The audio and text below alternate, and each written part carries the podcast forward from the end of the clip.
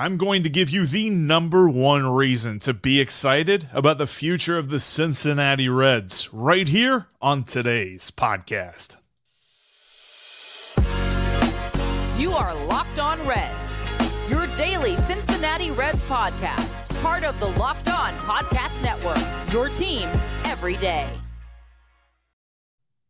You are Locked On Reds with myself, Jeff Carr, and my co host, Stephen Offenbaker, who is out today. He'll actually be back later on today, which, quick announcement before we get into all of the content for you here on this episode is that right after the Reds and Cubs YouTube game of the week, we will be live right here on the Locked On Reds YouTube page. If you're listening on audio, make sure you join us on the Locked On Reds YouTube page. We will be live. We'll be taking questions and comments. We'll be recapping the game. Plus, I have a question for you about the term hot seat that you're not going to miss. But by the way, you are Locked On Reds. We are part of the Locked On Podcast Network, your team every single day. Thank you so much for making me your first listen. Uh, I'm free, and so Steve uh, Locked On Reds is free and available on all platforms. On today's episode, we are going to talk about the win last night in which Mike Minor pitched well. Aristides Aquino did what Aristides Aquino does to the Cubs and the Reds got a win. But we have got to start off first uh, by saying that today's episode is brought to you by Vroom. With Vroom, you can buy a car entirely online and have it delivered straight to you, so you never have to go to a dealership again. So, next time you need to buy a car, just grab your phone, go to vroom.com, and check out thousands of great cars. Okay, really, what we're talking about first the number one, a number one, top of the list reason to be excited about the future of the Cincinnati Reds. Uh, say it with me Elly De La Cruz. If you didn't know about Elly De La Cruz, well, you've probably been living under a rock a little bit, but he is phenomenal. Baseball America, as a overall player, rates him as a 60 on a scale of 20 to 80. It means they think he's going to be a very, very good major league player whenever he finally gets up. He's currently in Double A Chattanooga, and he's setting Double A on fire. The Southern League named him their player of the month for August. It is his first actual full month in the Southern League with the Lookouts, and he got player of the month. Just let that sink in for a minute. He was called up on July 22nd. So he spent what, what's that, nine days or whatever there in uh, July. And then he jumps into August, where for the entire month, he had a 355 batting average, a 425 on base, and he slugged 688. He had 19 extra base hits in 24 games in the month of August. There's obviously a reason why everybody is excited about him, and I'm trying to let you know that if you don't know about Elly De La Cruz and the just fire that he is going to bring to Great American Ballpark when he gets called up, I believe late next year, because he is just on a complete tear in the minor leagues. Uh, we're going to get to a point where even AAA is not going to be able to contain the awesomeness that is Elly De La Cruz. He's got so much going for him. The scouting scale that we've used on the podcast, I just used it a moment ago, but we've used it before, is 20 to 80, right? If you're 20, why are you here? If you're an 80, why are you in the minor leagues? You should be in the major leagues. But when you look at Elly De La Cruz, and at least according to Baseball America and what they have for him, he has a 70 grade speed. 70. That means there's only a little bit more that he could have been to been a perfectly fast dude. He has a 70 grade arm. Dude can chuck it. And he's got 60 grade power. Dude can absolutely blast pitches that are left out over the plate. And we have seen it all season long in the minor leagues, absolutely killing it throughout all levels. He is hitting 296 this year. That's insane, man. That's like 400 plate appearances, and he's hitting 296. Just absolutely phenomenal numbers. And the stats themselves, it's hard to look at a statistic and say, well, this is obviously going to translate to the major leagues. This is what he's going to do. But when you also see these scouting grades and you say these are the tools that he has, these are what you can expect from him on a daily basis. Oh my gosh, absolutely so excited for the next big thing. He is the next big thing for the Cincinnati Reds, and he's the reason we we talk about Steve and I continue to mention 2024 as the year that we really can start having expectations. I firmly believe that because he's going to be up in 2023. And when Elly De La Cruz is in this lineup and he goes with Jonathan India, Spencer Steer, Tyler Stephenson, you're going to have some other dudes coming up like Matt McLain. This team is going to be so good. Yes, this year has sucked. And, and the, the stretch run that we have here in September is more like a stretch limp. But the future is bright and the future's not five years down the road. I've heard a lot of people saying, boy, we're getting back to the playoffs in 2033. No, it's going to be sooner than that. You can you can put that down. You can put the over, you know, on that one. I guess it'd be the under. 2033. Yeah, anyway, whatever. 2024, 2025, those are the two years that I'm looking at. 2024 specifically, they're going to be a 500 team. Whether that gets them into the playoffs or not, different conversation for how the league itself looks. But the reason that we're so excited about this future starts with Elly De La Cruz because he is going to be. I, I, said this about Hunter Greene and being in the Cy Young conversation multiple times, and I still believe that. Elly De La Cruz is going to be in the MVP conversation multiple times, many times in his career. And I can't wait for that because he does everything. He's not just a hitter, he's not just a fielder, he's not just a runner. He does it all. And this is a dude that came out of relative obscurity. He was not a high draft pick. He was an international signing that the Reds made. They didn't even give him a huge signing bonus. We always talk about, you know, if you want to see how teams value a prospect when it comes to the international signing bonus, since there's not like, you know, draft picks and can't say, well, this guy was a first rounder. You kind of follow the money a little bit. Well, that doesn't even work for Elly De La Cruz because his signing bonus uh, was not substantial. I think it was less than $100,000. So you're looking at a dude who has come from just about as low as you could be on the expectation totem pole. And he is now absolutely higher than you ever would have thought because this is the number one reason. He is the next big thing. That is Elly De La Cruz. But you know, in the present, we're talking, we're happy about the future with Elly De La Cruz, but in the present, the Reds won a game last night, and it was thanks to two guys who have had some rough years. As the season winds down, it's good to see these types of performances, and we'll look at that next. But, like I mentioned, summer's winding down. The nights are getting longer, but the breeze isn't the only thing that's getting stiff. That's right. This episode is brought to you by Blue Chew. Guys, we all know that confidence can take you far in life. That's especially true in the bedroom, especially when it's time to step up to the plate. That's where Blue Chew comes in. Blue Chew is a unique online service that delivers the same active ingredients as Viagra and Cialis, but in chewable tablets and at a fraction of the cost. You can take them anytime, day or night, so you can plan ahead or be ready whenever the opportunity arises. The process is simple. Sign up at bluechew.com, consult with our licensed medical providers, and once you're approved, you'll receive your prescription within days. With Blue Chew, men everywhere are excited to see the postman because when your package has arrived, your package has arrived. So if you could benefit from some extra confidence when it's time to perform, chew it and do it. And we've got a special deal for our listeners. Try Blue Chew free when you use our promo code locked on at checkout. Just pay $5 in shipping. That's bluechew.com, promo code L O C K E D O N to receive your first month for free.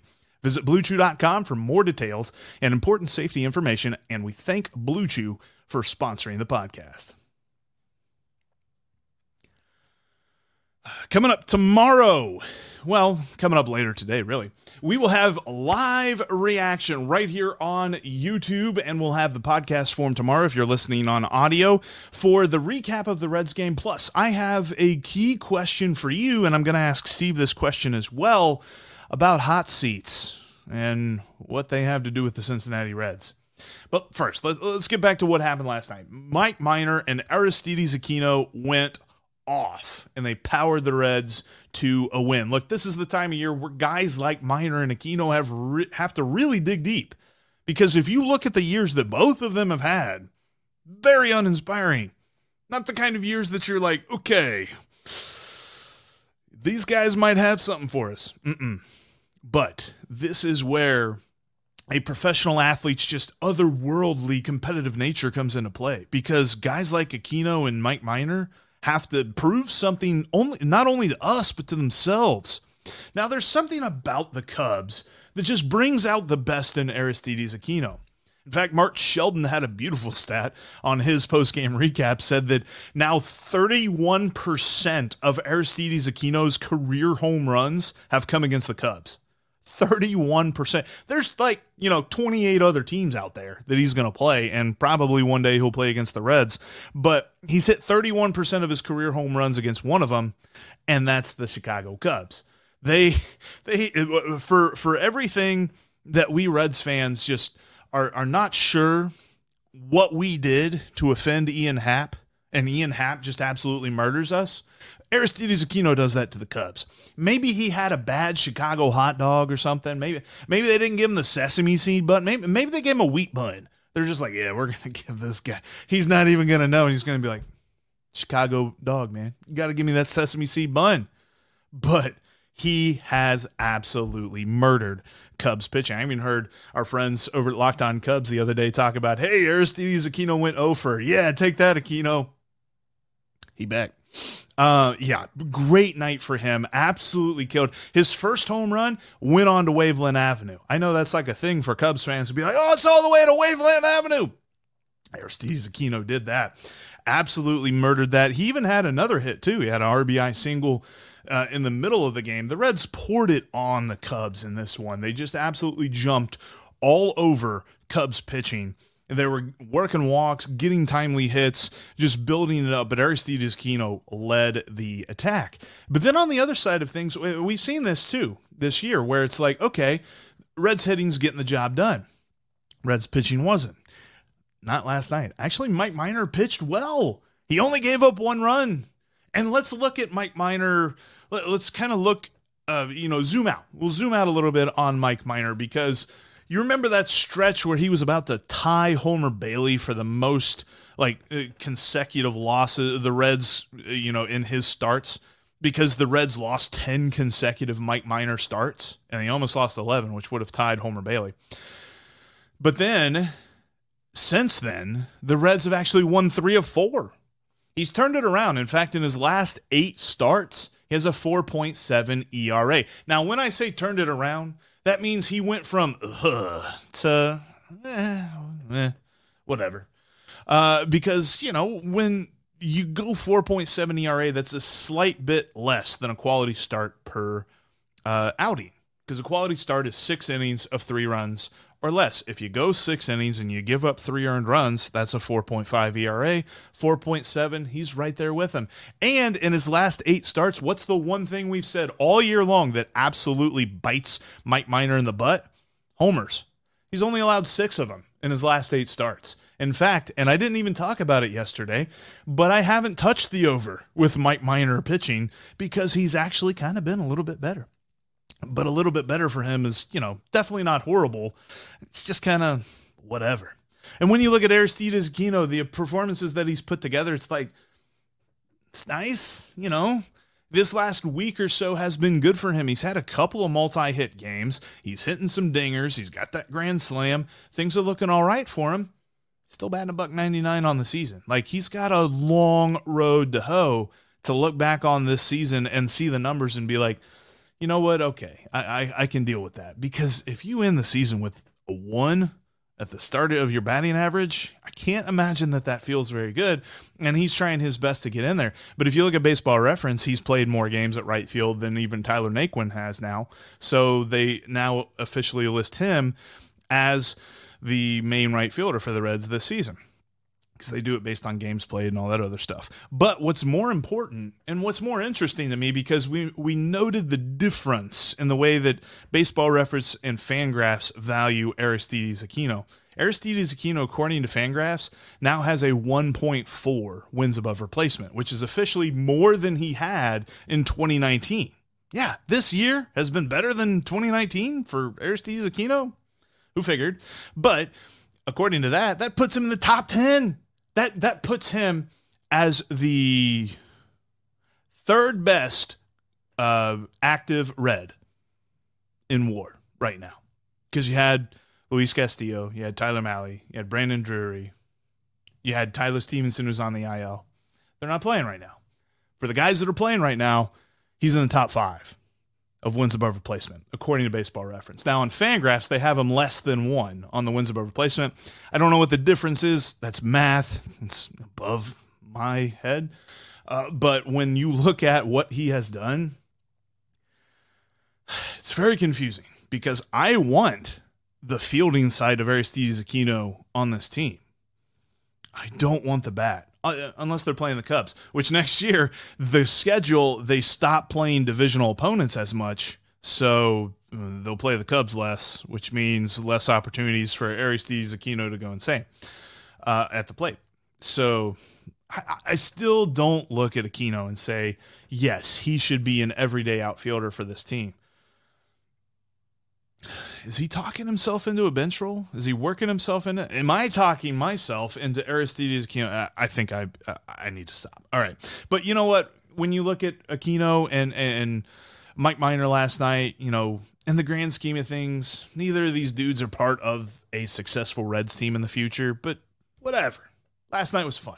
It's good to see. Good to see performances from guys like that as they try to right the ship in a season that has not been very good for them. All right, coming up here in the final segment, I want to kind of tease my question for you on today's live show about hot seats and things like that. We're going to look at a couple of moves that the Reds made and a couple of questions that I have for you based on some questions I saw about a player that is now not playing for the Reds. That's coming up here in just a minute. But first, you should follow us on Twitter. After the show is over and during games and things like that, we have plenty of takes for you. Steve, you can find him at S. Offenbaker with two F's. You can find me at Jeff Carr with three F's, just as the graphic says right here on YouTube. Plus, you can find the show at Locked On Reds. We'll keep you up to date all the time on what's going on with the Reds on Twitter because we are Locked On Reds, your team every day. All right, so let's let's start off with this because today the Reds are playing on YouTube, and right after the game, we're going to be live right here on YouTube on the Locked On Reds YouTube page. And I have a question for you, and I want you to think about this because I was reading in the Athletic the other day. Was an NL Central roundtable with the different beat writers for the Athletic for each team, and they asked them all the question: Are your manager or general manager on the hot seat? That's an intriguing question because performance wise, you would think so with the Reds. Going from just missing the playoffs last year to just missing being last this year, eh, they still have a chance. They might be last. That's the kind of thing that you look at a manager and you say, all right, but let's break this down because it wasn't David Bell's fault. David Bell lost half his roster before the season even started. They got rid of everybody for him. What's the guy supposed to do? Plus, he just signed a two year contract extension at the end of last season.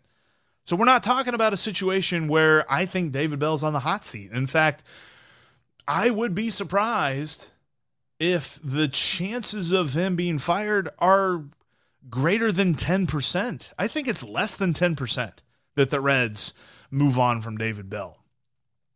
Also, when you're looking at the general manager spot, that's another thing. Okay, well, if it's not the manager's fault, it's got to be the general manager's fault because it got rid of all his players. Yeah, but he was kind of following orders, right? Like it's easy to explain exactly what happened. Nick Krall got orders to cut payroll. And as much as we disagree with that, he, he's going to keep his job. I mean, if you get an order at your job, if, if somebody at your job tells you, need you to do this, you're just going to be like, well, you see, there's these guys out here at the window. They're, they've been watching me. Um, they don't want me to do that. They, they think that that's a bad idea. So I'm not going to do that. They're going to replace you. And they would replace Nick Krall if he said no. So what's he going to do? He's he's going to follow orders and he's going to cut payroll. So at the end of the day, this isn't Nick Krall's fault at all. Plus, nobody was praised more at the trade deadline than Nick Krall. Nobody. He absolutely killed the trade deadline. Now, we can debate whether or not his roster management on a day in and day out basis is desirable, but what he did at the trade deadline probably saved face publicly and uh, behind closed doors as to his status with the team. So, in a season where the Reds are terrible, where the Reds' win loss record is awful and in the garbage can, and they're nowhere near the playoffs and probably just surviving to hopefully not lose 100 games, nobody's on the hot seat. Should it be that way? I ask you that. And I, I, would love to know if you want to drop that in the comment section. Or, uh, like I said, we're going live after the game today. You can definitely interact with us there. We will be talking a lot about that. We'll also be talking a lot about this because I got some questions yesterday, I think it was. Days are running together. But yesterday about Colin Moran because Colin Moran was designated for assignment whenever Albert Almora was activated from the IL and brought up from his rehab assignment. And there were people that were like, We got rid of Colin Moran? The Reds need him. Do they, though? Have you seen Colin Moran's numbers? Not even just this year. Not even, uh, we're not even going to go small sample size. I'm going to go the biggest sample size you can get. Look at his career numbers. Whenever the Reds acquired him this offseason, there were Pirates fans that were like, good luck. If, if the Pirates are saying that, what are we doing? He was a roster guy. He he was he was a filler. He was a bench player on a bad team. What's that say? Why, why are we worried about guys like that? This is the point where worrying about veteran guys who you've heard their names, and, and I think this is where some fans get it twisted. If you've heard a guy's name before, that doesn't necessarily mean he needs to be on the roster over this prospect that you don't know anything about because the prospect that you don't know anything about is going to be the guy who grows into the guy anchoring a playoff roster for the Cincinnati Reds. Colin Moran has shown throughout his career that that was not going to happen. Don't lose your head over Colin Moran losing his job. I just that's all I got. Uh, I, I don't I don't understand anybody asking questions about Colin Moran. I, I don't. The only question I had about Colin Moran was Colin Moran? Really? And not to be insulting to the guy, he just it, his career has been very unimpressive. And if we're getting that excited and we're getting that bent out of shape over a guy whose career has been very unimpressive, just you wait. There's a lot of moves coming this offseason because the Reds have to add a lot of guys to the 40 man roster to protect them from the Rule 5 draft and things like that, and guys who they're going to call up next year. There's going to be some hard decisions made. And I think we're going to say goodbye to some people that you know in favor of people that you don't. And you're probably going to be confused by it, but I'm going to be in the corner celebrating. Just how it is. All right, that's going to do it for us today. Like I said, Reds and Cubs are the YouTube game of the week. They're going to be live on YouTube coming up here in a little over an hour, depending on when you're listening or watching this. Join us on the Locked On Reds YouTube page live after the game. I cannot wait for this to happen. But that's going to do it for us here on this edition of the Locked On Reds podcast. Thank you so much for watching. Thank you for listening. If this is your first time, make sure that you're subscribed wherever you're listening or watching. If you're on YouTube, make sure you also click that bell to get notified whenever we go live or whenever we have a new episode coming for you as it premieres. You will get a notification on your phone if you click that bell. Now, thanks for making us your first listen. Check out the Ultimate Pro Football Preview 2022. Locked On brings together all of their local experts for every single team, previews every division, gives you predictions, answers the tough questions, and also brings in Lee Sterling from Locked On Bets to give you a sports gambling angle as well. That's the Ultimate Pro Football Preview 2022. You can find it on the Audacy app on YouTube. You can find it wherever you get your podcasts right alongside Locked On Reds make sure that you join us today for the live show. Looking forward to interacting with everybody. The hot seat and the Reds. Should it be more of a thing?